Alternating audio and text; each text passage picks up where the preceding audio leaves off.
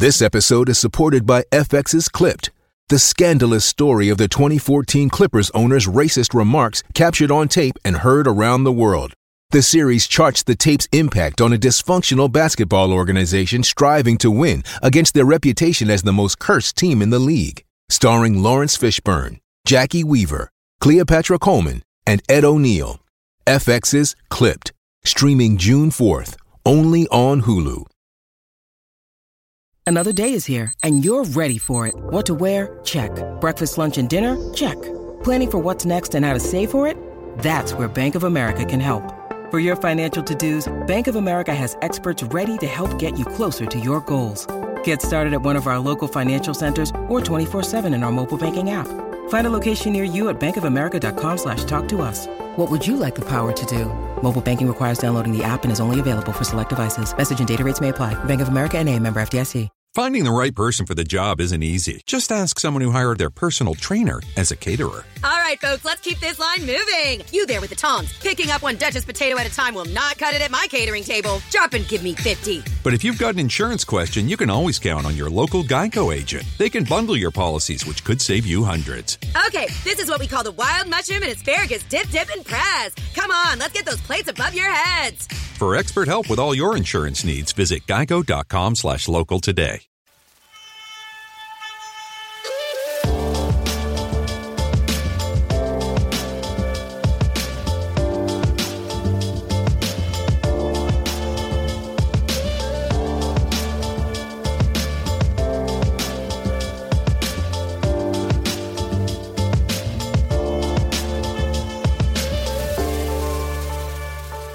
Hello, Bulls fans, and welcome to another episode of Bulls HQ. Thank you for joining me again this week. I don't usually uh, speak to you guys midweek, and I definitely didn't expect to be doing so, but given the latest unfortunate news surrounding the Bulls with yet another key player going down with an injury for an extended period of time, I felt it was necessary to discuss Kris Dunn's knee injury and the potential repercussions this has for the Bulls over the next four to six weeks of the season. So, Joining me today to talk Dunn's injury as well as that crazy and weird, unexpected win over the over the Charlotte Hornets is Darnell Mayberry, who I'm sure everyone knows is a senior writer covering the Bulls for the Athletic. Darnell, thanks for jumping on the podcast, mate. Your first appearance on Bulls HQ, but I wish it was under better circumstances. Yeah, it's not uh, not uh, ideal in Bulls Nation right now. It's pretty unfortunate start to this season. There was so much um, anticipation for what these guys were going to do coming back in year two of the rebuild is, I guess, what we're what we're all calling it. But you know, first day of camp, Denzel Valentine goes down. Uh, I think it was the second or third day of camp. Lauri Markkanen goes down, and then you know the the injury news to Chris, Kris Dunn out of nowhere. I mean, it shocked everyone uh, the other day when they announced it, and you know everyone thought he was fine. The writers who were in Dallas, I was not. Uh, the writers who were in Dallas said they talked to him after the game, and he was fine. He wasn't, you know, he didn't appear to have a limp or anything like that. He he answered questions, and everyone thought everything was fine. And all of a sudden, Fred Hoiberg steps to the mics um, the other day of practice and uh, announces this unfortunate injury news, and and everyone knows obviously how important the point guard position is, and, and to not have Kris Dunn for you know, potentially up to two two months. You know, I know they're saying four to six weeks, but you just never know. I mean, he, he's going to have to get his rhythm and timing back. He's going to have to get his conditioning, his legs, uh, and that's hoping that everything goes well, that he doesn't have a setback. So, you know, it's going to be it's going to be interesting to see how long he's out and what this team can do without him. Yeah, I mean, I, I, I didn't expect the news. Watching the game, I had no idea that he was kind of hurt, and the news came with a bit of a shock to me, as, as I'm sure it did for most people. So just just painting a picture for you, um, given the time zones for me, it was like 5 a.m. in the morning when I found out the news. I I woke up randomly at 5 a.m. in the morning. For whatever reason, I got on and checked Twitter in half a days, and I don't know if you were necessarily the first one with the news, but for whatever reason, as to where my timeline opened up, your tweet was the first one that I saw when I saw the news that Dunn was out potentially for four to six weeks or that he got hurt. I'm so, glad I uh, could ruin your morning at 5 a.m. yeah, I didn't want to necessarily blame you for my lack of sleep, Darnell, but safe to say I didn't get to back to bed at that point. But but like I said, this injury was completely out of the blue for me. It was kind of rough in that sense. But did, did you see it happen in real time? And and did you notice it at the time? I know you had a you, you caught the play afterwards there after the game, but during the, the game itself, did you did you see him get hurt at all? I didn't. I thought there was another play in the game that slips my mind right now, but there, there was another play that I felt like, oh boy, that didn't look good. But uh, you know, turns out he was fine, and it was the another play, uh, the one I put on Twitter, that is the one that he actually got hurt on, and that's uh, just unfortunate because it was such a routine basketball play, and uh, you know, he, he he actually made the layup. I was kind of joking with some some other writers that for as much as he struggles sometimes finishing, he made the layup, and you know, then obviously has the uh, the unfortunate injury to his knee. So uh, I didn't see it. I didn't see it live, and I had to go back and, and review that second quarter to see what play it happened on. So. Um, yeah, you just feel bad for Kris Dunn because, like a lot of these guys, he's put in so much work and tried to uh, really become a better player and improve his his game. And you know, the birth of his son, that's excusable. Obviously, uh, you know that's the most important thing in life. He misses the first two games. He comes back, and then all of a sudden, in that first game that he's that he plays, uh, this happens, and so now he's going to miss four to six weeks at minimum, and uh, you just feel bad for the, the young man. Yeah, definitely, and it, it's yeah, it's unfortunate news for Dunn, and, and, given you know the amount of work these guys put in the off season, then to come back in your first game and get hurt, it, it must be you know it's obviously tough for us fans, but for for someone like Dunn to be in his position, it's probably even worse for him. But on some levels, I'm not surprised that he got hurt. I mean, the way he plays the game, it's not unsurprising for him to get hurt. But even though I didn't necessarily expect it to happen in the first game back, but like you said, he's out four to six weeks now, maybe even longer, who knows. But how do the Bulls even try to cover this situation in the immediate term, uh, short term? I think we've all been pointing out that the, the the gaps that the Bulls have on the bench, particularly at point guard, but how do they even try to cover this in the immediate short term? Yeah, I think we're seeing it, uh, and and we've saw we saw it the first two games without Kris, and and we saw it um, against Charlotte at home. Uh, you know, the first game Kris missed after the injury news was announced. They're putting the ball in Zach LaVine's hands a ton this year because they just don't have uh, very many other options. Cameron Payne has been, uh, I think, solid, not spectacular, far from spectacular, but solid. And Ryan Arcidiacono has really played well. So um, you know, those two guys are giving them good minutes uh, at times, but LaVine is really going to have to be the guy who who everything runs through, and Jabari Parker as well. So if they can get better production out of those two guys as playmakers, then I think that that'll help them be able to withstand this loss for a little bit. But you know, as you know, Mark, the problem is Zach LaVine hasn't been great as a playmaker or distributor, um, you know, a lead ball handler. He, he's had some experience in this league going back to Minnesota, uh, but you know his his decision making can stand to improve. His assist to turnover ratio can stand to improve. Um, you know, some of the passes that he makes are, are, are risky, unnecessary passes, and you know he's got to really work on that to be able to to carry the load if if they're going to be looking to him to to facilitate and play and lead this team with the ball in his hands. So yeah, that, that's something that I was expecting to see more of LaVine dominating the ball. Like he, he's been a high usage player in the first few games anyway, so it was probably going to be the case once Dunn was was back, uh, irrespective of that. But I, I, guess I was uh, expecting LaVine to take over a little bit more, maybe have some lineups where LaVine is is uh, functioning as a sole point guard, and maybe even out there with maybe like Chandler Hutchison and and Justin Holiday surrounding him on the wing, but we just got done watching the Hornets game, so it's not necessarily the uh, the best example, given that Payne and Arcidiacono were actually quite good in this game. But do you foresee a situation where the Bulls are sort of going away from lineups where they don't necessarily have a traditional point guard out there and and, and are pretty much just running LaVine at point guard as such? Not not at this time because, like you said, Cameron Payne just had the game of his life. Uh, Ryan Arcidiacono was giving him good minutes. Uh, and, and so I do think Fred Hoiberg wants to continue to have a, a secondary ball handler out there. Uh, I do think that when Denzel Valentine comes back, and who knows when that might be, mm. then that might give them a little bit more flexibility, uh, a room to play with something something like that, uh, because Denzel can handle the ball. And you know, I'm not saying he's a point guard and should be bringing the ball up the floor, but he can, you know, facilitate and make some plays in the half court set. So uh, I think that that could be an interesting look. And and Fred Hoiberg actually just mentioned it at practice yesterday that uh, you know because Zach has so much experience running point guard back in Minnesota, he feels really comfortable with him in that position. So uh, I do think that once Denzel comes back, we could see something like that.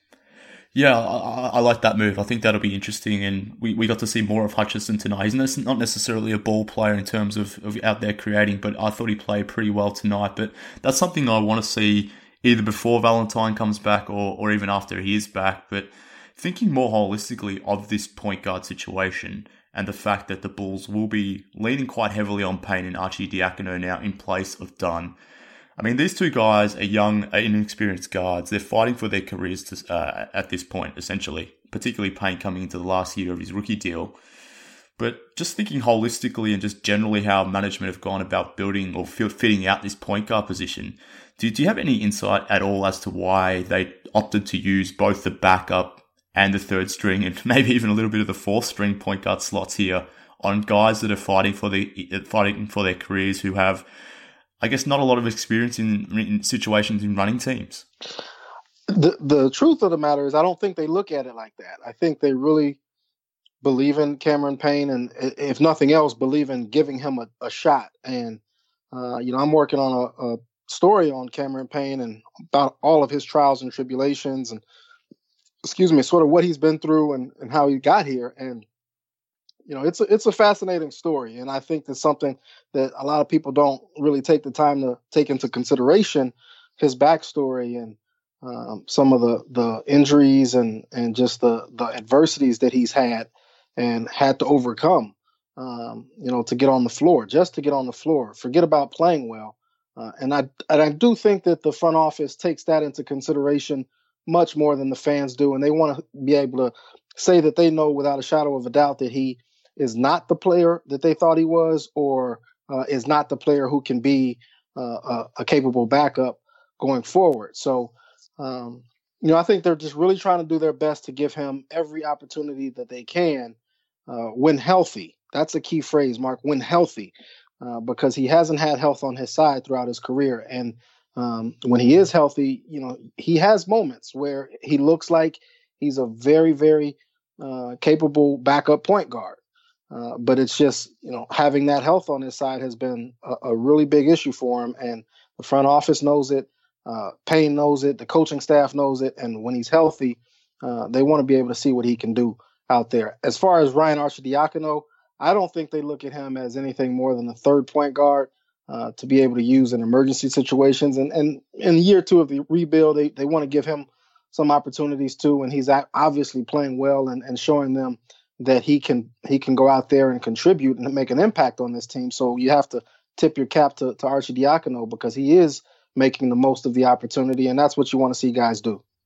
Yeah, definitely. And, and like I said, it's it's probably not the best game to judge this situation or the best time to, to be judging it right now, given that Payne had a career night and even Arcidiacono off the bench was quite good with his 10 points as well. But I, I guess my point, larger, my larger point rather, is uh, whilst I understand the need to maybe have someone like Cameron Payne in there. It would have been nice to maybe have one of Payne or Arcidiacono or even one of Ulis and Harrison be, well, that spot be to a veteran guard, I think, particularly with a lot of these young forwards on young forwards and centers on the on the roster sort of thing. But it is what it is, I guess. But I, I guess you've essentially uh, answered my next question was for me, I, I have concerns about, about this point guard rotation. So I was I was thinking larger or larger term now, or longer term rather, given that Dunny's out, if there was potential for a trade to sort of uh, materialize, given that Dunny's out for quite a while and we've got so much inexperience at the point guard position. But having just heard what you just uh, suggested there, that's probably unlikely.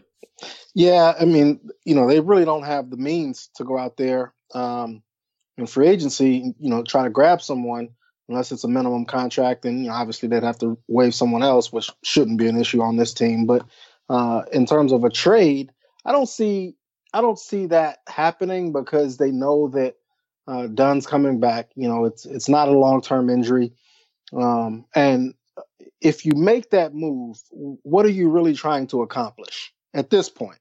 Uh, when you have two guys who you actually do want to get a, a better look at, um, if you go out and, and try to get someone, you have to give up an asset, at least one asset, you know, hopefully not a draft pick, um, to, to get a temporary guy in here. And I just don't think that that is something that's on their radar. Now, with that being said, as soon as this podcast publishes or, or posts, they'll probably make a trade, knowing my luck. But but uh, I just don't see it happening. And if it did, I'd be I'd be surprised because mostly because of number one, the cost what would it cost the team, and number two, uh, what would it cost in terms of uh, you know jeopardizing some of the other guys minutes to guys that they want to have have a, a, nice hard look at.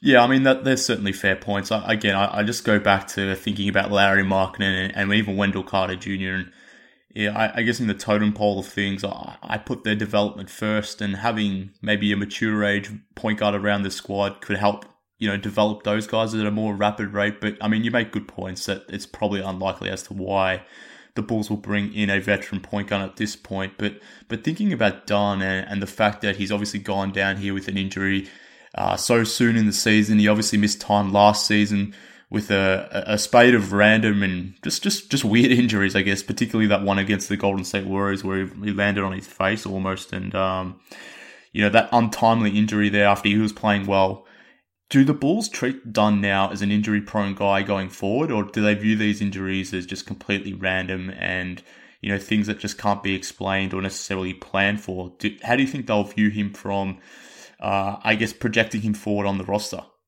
I think that they'll probably operate as if he is, you know, had some bad luck, has had some bad luck, and and you know has had some fluke injuries. Now, my problem with that argument or that logic is that is the definition of injury prone. You know, I mean, if you have these fluke injuries and they continue to happen to you, that's that makes you injury prone. And you know, I think Kris Dunn is injury prone. I, you know, I, I really do believe that because he continues to have just these fluky things happen to him. Uh, you know, he was going in for a layup, and I'm sure you know all the listeners have seen that play by now.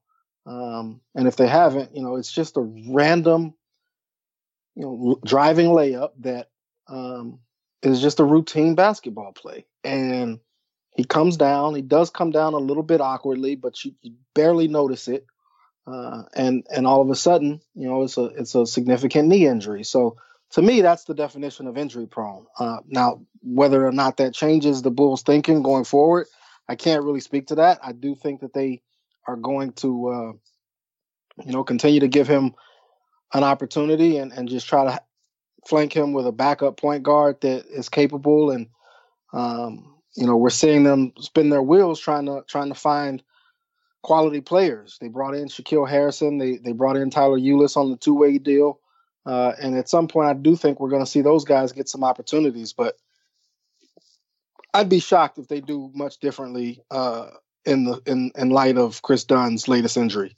Yeah, and to your point, look, he missed 30 games last season with a, a, few injuries last season. He's probably going to miss at least 20 games, you would imagine, here with the knee injury. So, you know, and hopefully, fingers crossed, there's nothing, there's no more injuries for the remainder of the season for him. But it's not the, it's not the start that he needed for year three coming into a season where, at least in my opinion, he was probably the most important player on the roster, given that I, I, I have my concerns about the depth at point guard. So I'm hoping he gets back quick and when he does return that he's ready to go and, and he's fully fit and healthy because the Bulls will be desperately needing him, particularly once Lauri Markkanen is back and, and hopefully the team at that point is still a a slight chance to maybe uh, maybe not necessarily make the playoffs, but at least by, be playing competitive basketball like they did tonight against the, the Charlotte Hornets. So let's talk about the Hornets and – my first question to you, Darnell, about this Hornets is: Do you want to take credit for this one because you've mentioned it before?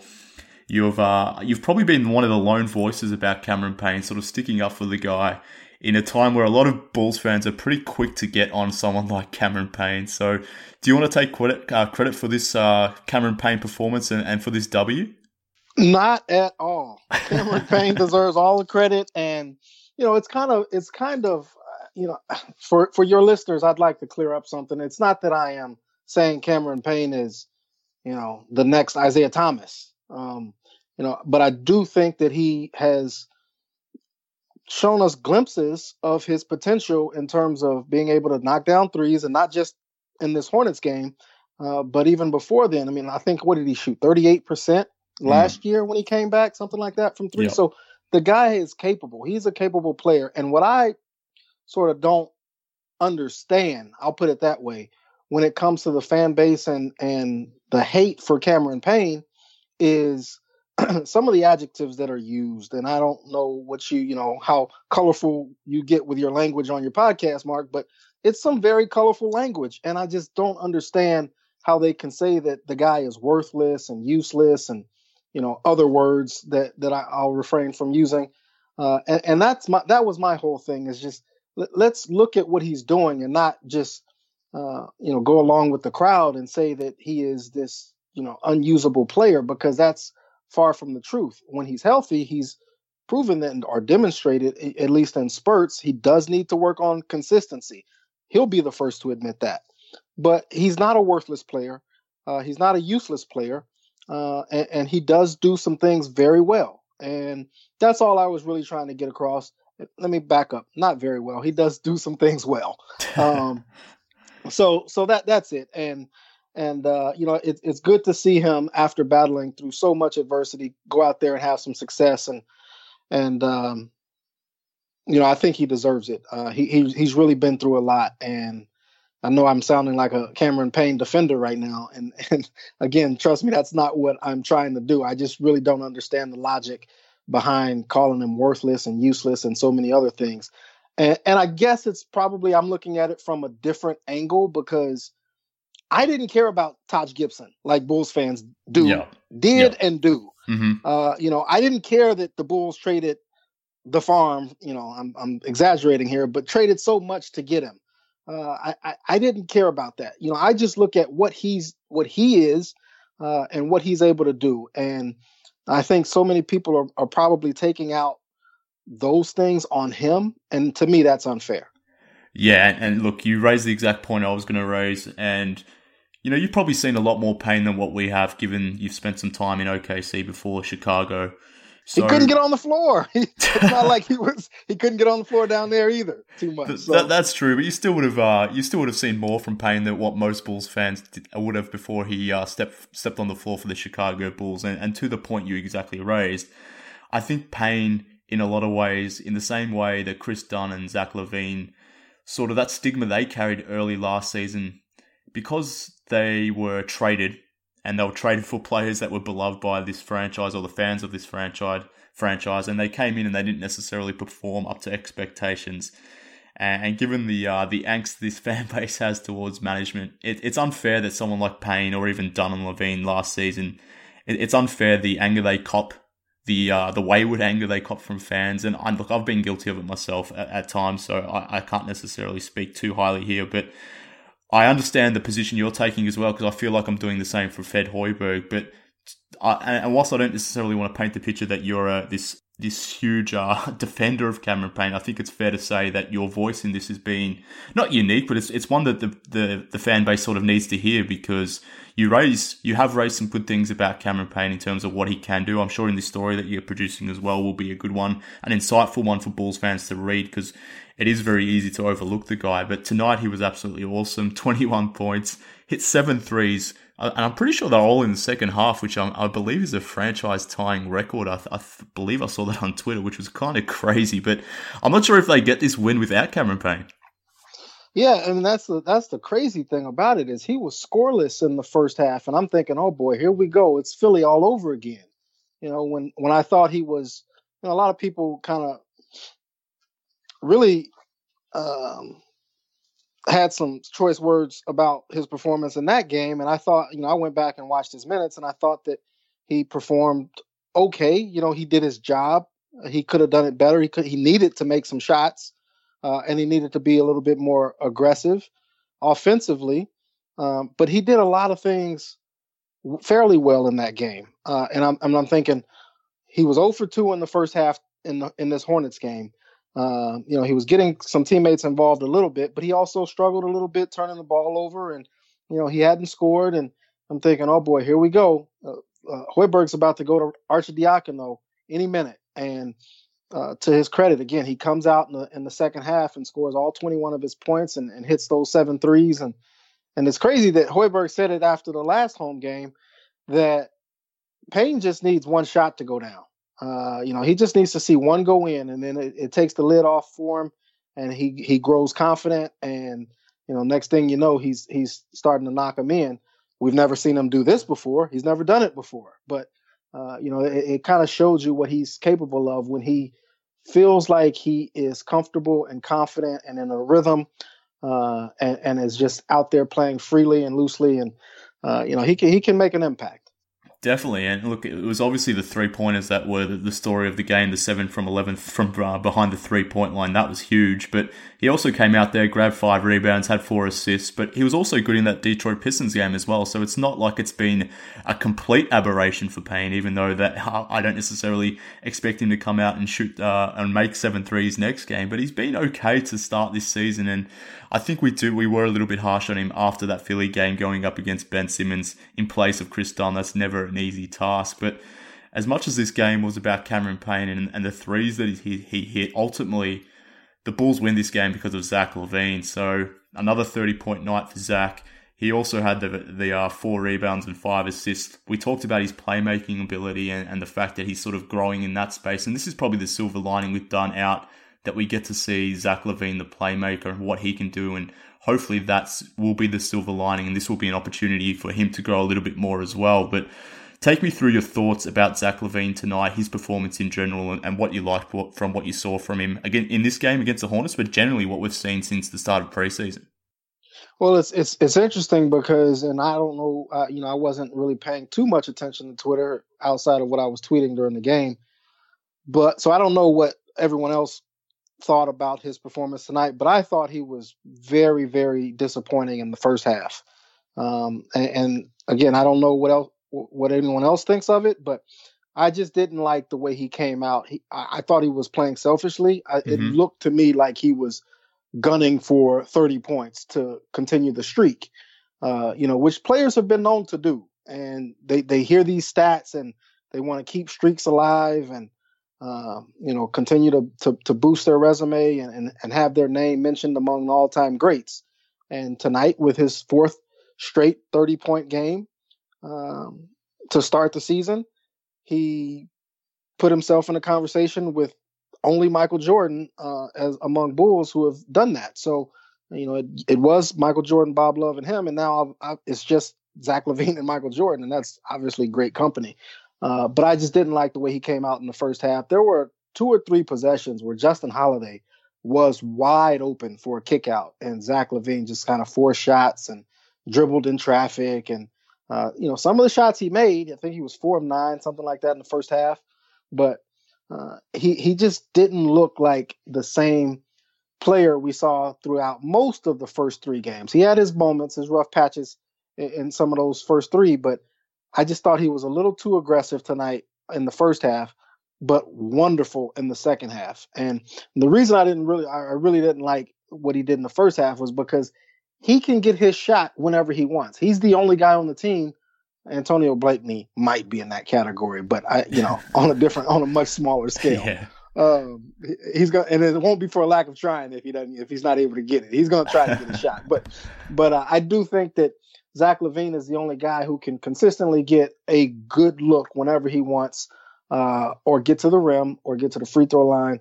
Uh, so I felt like he should have come out a little bit more um, in playmaker mode and, and tried to get others involved, and he didn't do that. And it looked like some of the shots he was take he was taking was just they were just so forced, and uh, and you could just see the, the look on Justin Holiday's face, like Zach, I'm open, pass me the ball uh, and Zach refused. So uh, I didn't like the first half, but I did love his his second half, and especially the way he closed the game, uh, defending, switching out to Kemba Walker, and and really uh, doing the best he could to limit Kemba. So so really nice game from for Zach.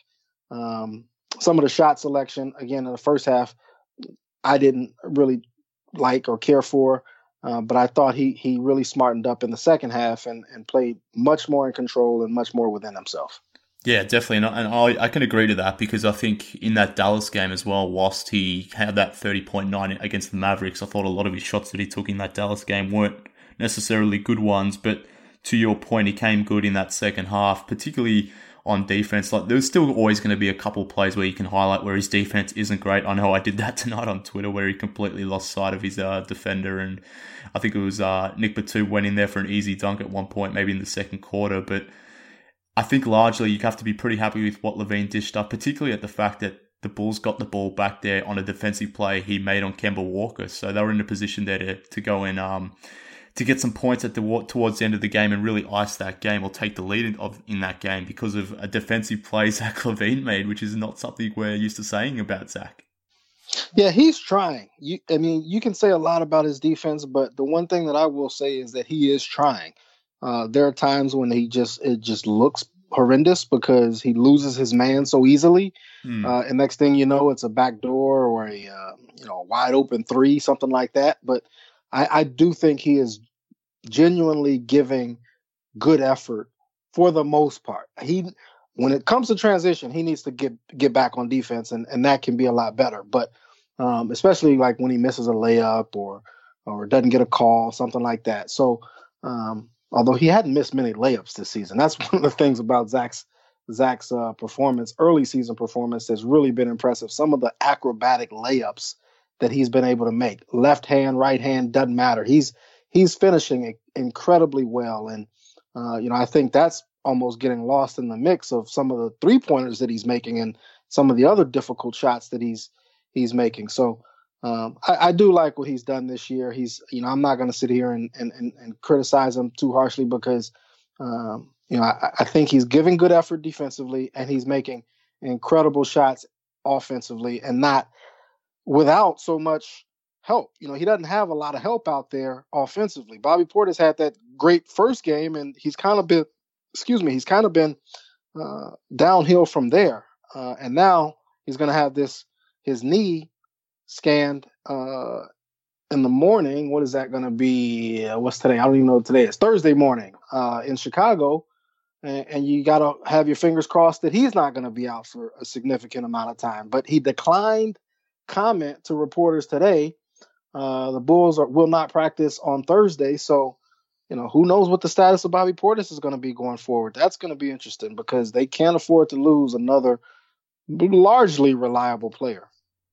Yeah, well, I mean that's that's the funny thing in in a way. Our injuries, uh, funny isn't the right word, but you would have thought the power forward position was probably the the strongest the Bulls are probably at. But Lauri Markkanen is, is obviously out now, potentially Bobby Portis too, and I guess that pretty much only really leaves Jabari Parker at power forward. So seeing Portis go down, and he was clearly in obvious pain after getting hurt there. I'm not sure if it was the ankle or the knee, maybe a combination of the two, but it, it, it doesn't look great for Portis. So that's probably the only real negative coming out of this game. So hopefully it's not too bad for Bobby, given that one, he's been playing pretty well to start the season, and the fact that he's obviously a free agent in the offseason turned down, or the Bulls and, and Portis couldn't reach a, an extension.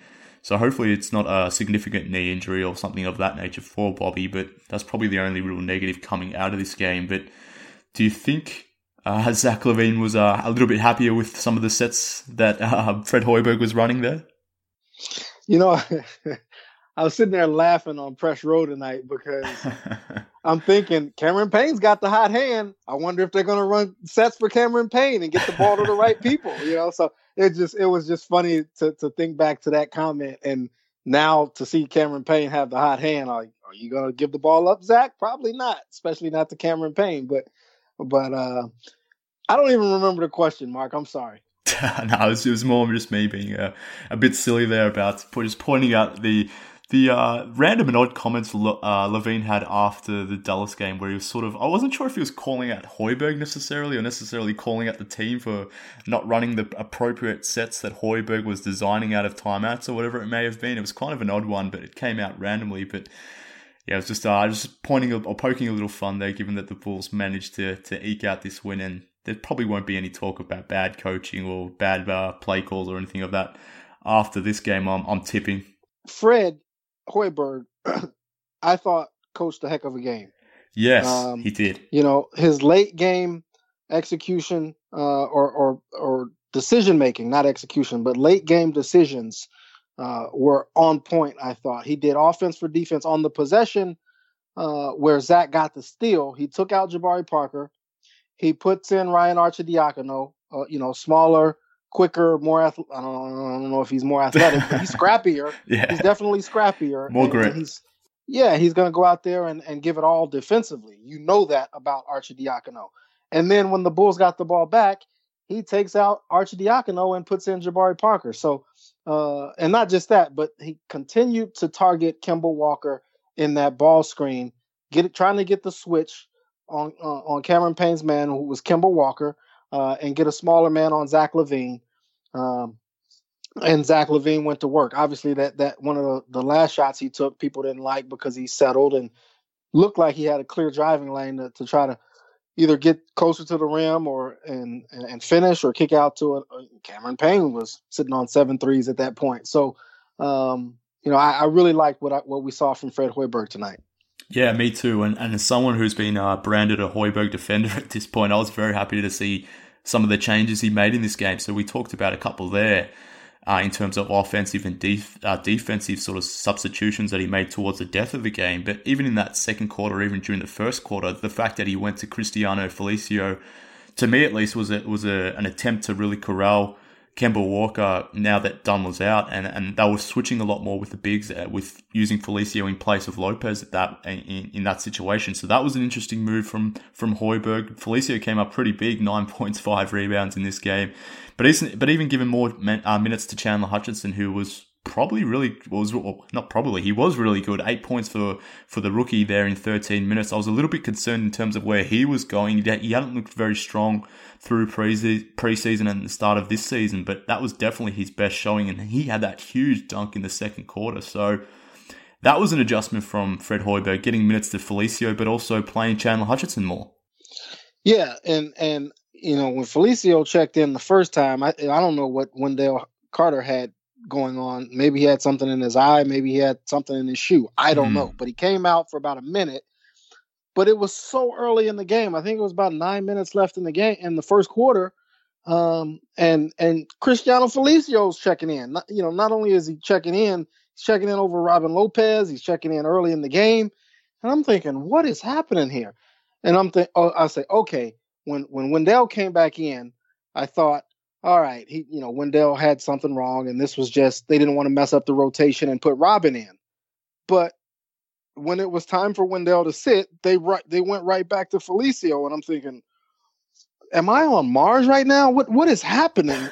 but then again, to his credit, and I'm saying that a lot because everyone played well tonight. I thought it was um, pretty much everyone played well. Um, but Felicio played played his butt off, and you have to give him credit because he came in and he did exactly what he was supposed to do uh, in his minutes. And for a guy who hasn't played, I don't know if he's gotten in the game at all this year. Um, yeah, I, I can't remember who, seeing him. He may have played spot minutes in a blowout or something like that, but yeah, I, not yeah. meaningful so like, minutes. So for a guy who hasn't played at all, uh, you gotta you you really got to give him credit for for going out there and, and performing the way he did. I mean, I thought he was you know, he, he was making himself available for passes on, on rolls to the rim. Uh, you know, he was rebounding, he was moving his feet defensively and and and and and picking up the coverages that the Bulls were throwing at the Hornets tonight. So, uh, you know, I thought he played really well, and and uh, you know that's not something I expected to say the least. No, definitely. And look, I, I assumed I had missed the news about Robin Lopez. I thought maybe I missed a tweet or something that he was not available for some reason in this game, hence why uh, Felicio was checking in, but that wasn't the case. I was I was surprised as anyone else, but as as he pointed out, he was really good. But obviously, we're uh, reveling in this win at the moment, but there's probably still some some um, some lasting concerns, some themes that we've seen over the first nine or so games, including preseason, that still reared its head in this Hornets game. Even though the Bulls got the win, the two point win, they still gave up 110 points to the Hornets, who aren't necessarily an offensive juggernaut themselves. The Bulls' defensive rating tonight, 115.8, which is a, a marginal improvement on what they've been doing in other games, but still pretty poor. They gave up 35 three point attempts. They had eight more turnovers than the Hornets. So they've still got a lot to clean up before their next game against the Hornets on the road. Come on, Mark. Can we just enjoy one win for one night? we, we can, no. we can. But i got to bring it bring us back down to some sort of uh, realistic plane here. Um, no, you you make great points, obviously, but uh, I think what one thing that we probably all got to wrap our minds around with the scoring is it's up, and yeah. it's going to yeah. stay up. And 110 points is the new 100 points. You know, so uh, I, I, think they did a, a, terrific job. They held the Hornets, I think, what 43% shooting. Uh, the Hornets took 35 threes, only made 10 of, of yep. those threes. So, uh, you know, they they they did a, a, really nice job, I thought, defensively. Uh, obviously, there are still holes, there's still gaps, there's still lapses, there's still um, some some rotations that are off.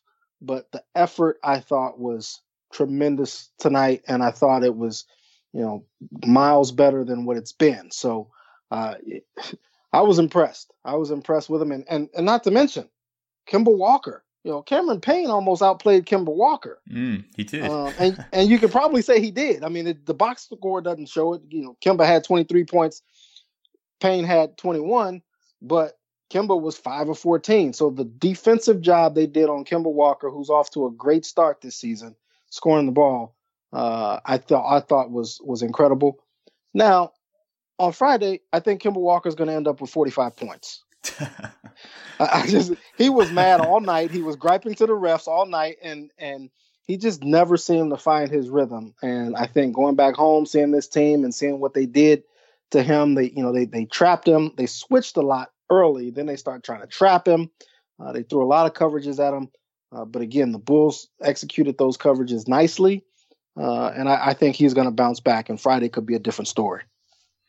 Hopefully, well, well, hopefully for the Bulls, it's not the, that the story. But um, yeah, you would expect the Hornets, a, a mature age roster, to be probably reeling after this win, a, a, a win they pro- or a game they probably uh, thought they may have had a W here, particularly on the road. So they go back home now and obviously face the Bulls and will be trying to get back that W. But have you been somewhat surprised about the three point offense as well as the three point defense for the Chicago Bulls? Obviously, I referenced the three pointers there. The Bulls are pretty much last in the league in three point attempts, but beyond that, even on offense, the Bulls haven't been necessarily taking many threes themselves. And I think prior to this game, it was only 26 threes per game, which is uh, was bottom five per uh, per game in the league. They were getting outscored by about 15 points from the three point line prior to this game. So not only have they been giving a lot, giving up a lot of threes, but they haven't been making them themselves. Now, obviously, when you take out Lauri Markkanen and Denzel Valentine from the rotation, that's going to impact your your ability to hit threes from deep. But did you expect such a discrepancy that we've seen over the first four games in this regular season? I didn't, and I tell you, I know the exact moment when I felt some concern. It was the, I think it was a second preseason game in Milwaukee, uh, and it, we, you know, I think a lot of it had to do with Jabari Parker going out there and trying to prove a message. But from the from the opening tip, it just did not look good offensively. The ball was not moving they moved the ball, I thought, a lot better last season. Uh, you know, when people were in the in the lineup and healthy, and uh, I just didn't think that the ball was moving. And you know, I looked up at the numbers just yesterday, and sure enough, they're dead last in passes per game. And I think we're seeing way too much isolation, which is very disturbing because Zach LaVine's the only elite one-on-one scorer they have. Um, and, and then I think they're all trying to do it too much. Really, I, I do. Uh, I think they're all trying to do too much on their own. I should say, and they got to get away from that somehow, some way. They've got to try to get back to working the ball around uh, and and getting good looks and helping each other out. I mean, Zach's on a mission. I think, to, and he said, you know, he wants to prove that he's worth the contract. It looks like he's coming out there trying to prove that he's worth the contract at times. Uh, but I do think he's played well for the most part. But I think he needs to move the ball more I think Jabari Parker needs to move the ball more. And I actually thought Jabari Parker in this Hornets game moved the ball incredibly well. Like he was finding uh, his teammates and, and and getting guys get good looks. So um, you know you got to give give him a lot of credit for for the way that he came out there and played in that Hornets game. But defensively, in terms of giving up threes, I just think that they they're having so much trouble stopping the ball. Ball movement is going to kill this team until they figure out these rotations because you saw it in that Dallas game. The ball just whipped around and whipped around until it found the open shooter.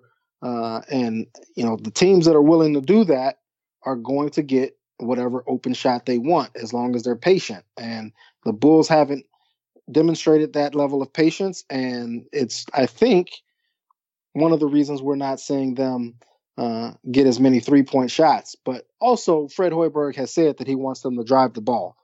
Uh, he wants them to continue to put pressure on the defense and try to get some free throws, which I understand that logic completely. But at the same time, in a league where everyone's shooting so many threes now, uh, driving the ball and, and, and pulling up for the Jabari Parker special, the, the long contested mid range shot, you know, that's that's not going to win you very many games. You know, that's not a fair fight. So I think they need to start trying to match wits with some of these teams. And and obviously without Larry Markkanen and, and uh, Denzel Valentine, it's going to be hard to keep up. But hey, you got Cameron Payne hitting seven of them a game now. well, I mean, that just, just adds to the aberration of this game and the fact that the Bulls probably don't get this W without Payne tonight, which is, which is kind of crazy to think about. But it's a little bit more crazy to think about because you had something on the Athletic that uh, this morning, my time at least, that I read, which was uh, somewhat scathing about the Bulls, I guess, and just their their general state of the franchise. And you referenced the fact that the team wasn't moving the ball in that piece, that the fact that they're pretty much last in the league in passes and touches at the moment, or at least prior to this Hornets game. So I gave you credit before for this win, but do you feel like this is kind of like an ironic win that you release that sort of pretty um, that fire article, but at the same time the Bulls come out then after that and pretty much have this just crazy, random, stupid game. Yeah, I'm an idiot. I'm an idiot. it's, no, but I, here's what happens in this league all the time in professional sports, really all the time. You know, guys, teams have adversity. Uh, they hit adversity, and and they, you know, everyone's counting them out, and they go out there and they put together one great game or one great performance, and uh, you know, get a feel good win, and then uh, before you know it, it's right back to uh, the status quo.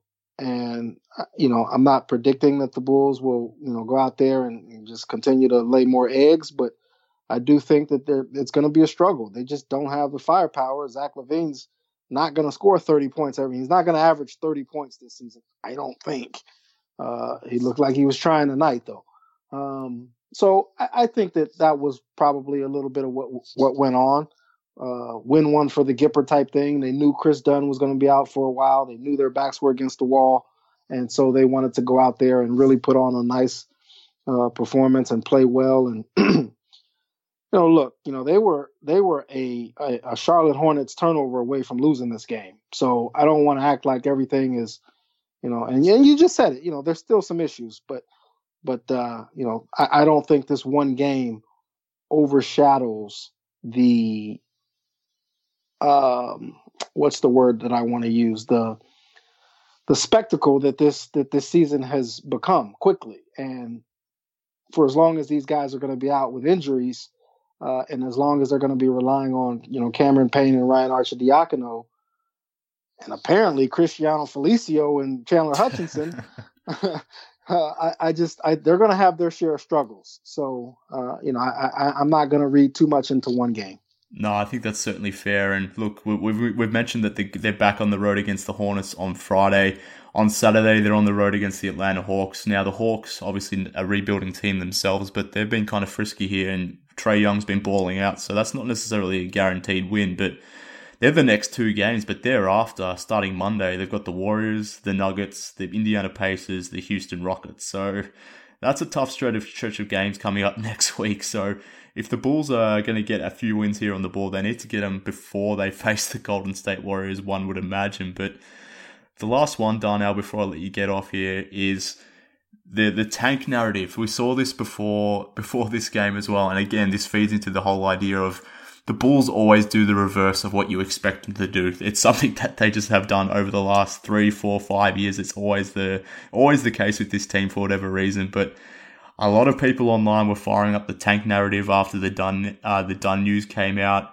I thought it was a little bit early for that talk, but I, I guess getting back to what we've, what we've been talking about in, in terms of their deficiencies that this squad currently has, even in light of all the injuries, do they even need to actively tank to be bad at the moment? Because it seems like they can go out there and just do their thing and still be pretty damn bad. I, I, thought that's actually what they were doing when they put Felicio in the game. I really did. I looked around, I threw my hands up, and I said, "Where am I? And how did I get here? Who kidnapped me? How did I get here?" Uh, but but you know, I mean, they, they have, like you said, a lot of deficiencies. Their defense is not going to be good this this season. Uh, and because of all the injuries, uh, particularly to Lauri Markkanen uh, and Kris Dunn, uh, they're they're they're going to have their share of struggles. So I don't think that they need to go out there and and sit Robin Lopez or sit um, you know Zach LaVine again like they did at the end of last year. They're going to lose games organically this time. Um, but man, it was good that they got this win because, it, like you said, that schedule that's coming up, it's not pretty. And if they didn't get this one, you don't know where the next one was or the first one would have come. So, um, but it's funny though, Mark. I, I was sitting there thinking, and I shouldn't say this. I know this, but I'm sitting there thinking, really, guys, you're gonna win this game, really? Because I'm kind of on the tank.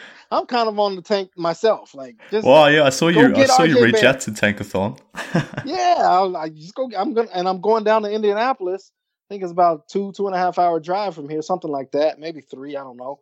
Uh, I, I'm gonna go down there in two weeks, and I'm gonna check out those guys, and I want to see what what they look like and how they could potentially fit in a Chicago Bulls uniform. So uh, it, it, to me, here's my logic: get the losses out of the way early. That way, in the second half of the season, you can, you know, if you win, all right, no big deal. You, you know, you're just making up for lost time with the wins, but you've got enough losses in the bank to where you could potentially be uh, one of the one have one of the I don't want to say one of the worst teams, but have one of the worst records. So, uh, and with the lottery reform, you know, who knows? Who knows what would happen? You could have the fifth worst record and end up with the first pick. So uh, I, I, do think that they, at this point, you know, with so many injuries, I'm not saying go out there and actively do it. Maybe it happens organically, like like we said. But the best thing that could happen to this Bulls team is going out and getting R.J. Barrett, Cameron Reddish, or, or Zion Williamson. Yeah, I mean, that's certainly the case, and I'm sure there'll be plenty of time in the coming months for some draft talks. I won't I won't labour on that point too much, but we'll, we'll see what happens as long as as long as there's organic growth of the players as well. If these L's start to sort of rack up, like we've seen with Zach LaVine, he's obviously clearly improved. We get to see Lauri Markkanen maybe in a month or so. So so long as these players are out there and improving, we've seen I've liked what I've seen from Wendell Carter Jr. as well. Then I don't really care about the result, but we'll see how it all plays out over the coming months. But Darnell, I appreciate you jumping on the line, mate, and um, spending some time with me here to to go through the unfortunate news about Kris Dunn, but then to uh, I guess pick things up here with this, like I said, this random, crazy, stupid win over the uh, Charlotte Hornets. I, I, appreciate you jumping on, mate. But before you get away, if you could just let the people know where to follow you online, I'm sure they know already, but uh, yeah, just give yourself a plug. Theathletic.com. Uh, you know, we're in every U.S. market now and in Canada. Well, not every U.S. market, but uh, we're covering every pro team in, in the U.S. and we're in Canada as well. And you know, for a very low, low monthly fee, you know, you can get some great quality journalism. And uh, you find us at the Athletic Chi on Twitter, and I'm at Darnell Mayberry, D A R N E L L M A Y B E R R Y on Twitter. Perfect, mate. I appreciate you coming on, and uh, I'm sure you got those nuggets to work on for us in the morning that I'm, I'm definitely will be reading on the Athletic. So again, thanks for coming on, and uh, we'll do it again sometime. Anytime. Keep up the great work. Thanks, mate. All right, folks. So that just about does it for another episode of Bulls HQ. Thank you for jumping on and joining me this week. Uh, again, like I said a little bit earlier, it wasn't a planned episode necessarily. I, I didn't really want to be doing this podcast, obviously, given the news with Kris Dunn. Uh, I'd rather him be out there healthy playing and, and that sort of thing. But obviously, given his injury, I thought it was it, it made sense to jump online and, and, get our thoughts out there about Kris Dunn, but it was also timely as well that the Bulls happened to pull out an amazing win here against the Charlotte Hornets. So thanks for joining me. Thanks again to Darnell for coming on. It was always a pleasure talking to someone like Darnell who covers this team pretty extensively. So give Darnell a follow if you're not already doing so. I'm sure you are, as well as the Athletic too, but do that if you're not. In the meantime, follow the show on Twitter at BullsHQ Pod. Follow me on Twitter at MK Hoops, and we'll be back again on Monday with another wrap up of probably the weekend's games here. It'll be me, it'll be Fred Pfeiffer, we'll be talking Bulls, so be on the lookout for that on Monday. So until then, thanks for joining me, and I'll catch you all again next time.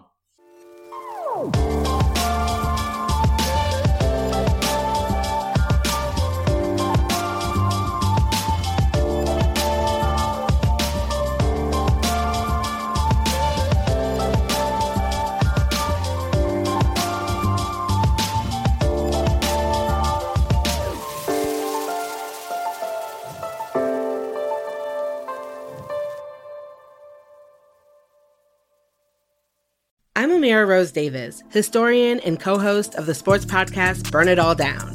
And now I'm hosting the new season of American Prodigy, all about black girls in gymnastics. For the last 40 years, black gymnasts have moved from the margins to the core of the sport and changed gymnastics along the way. Now, they tell their stories. You'll meet trailblazers like Diane Durham, superstars like Jordan Chiles, and everyone in between. Listen to American Prodigies on Apple Podcasts, Spotify, Stitcher, or wherever you get your podcasts.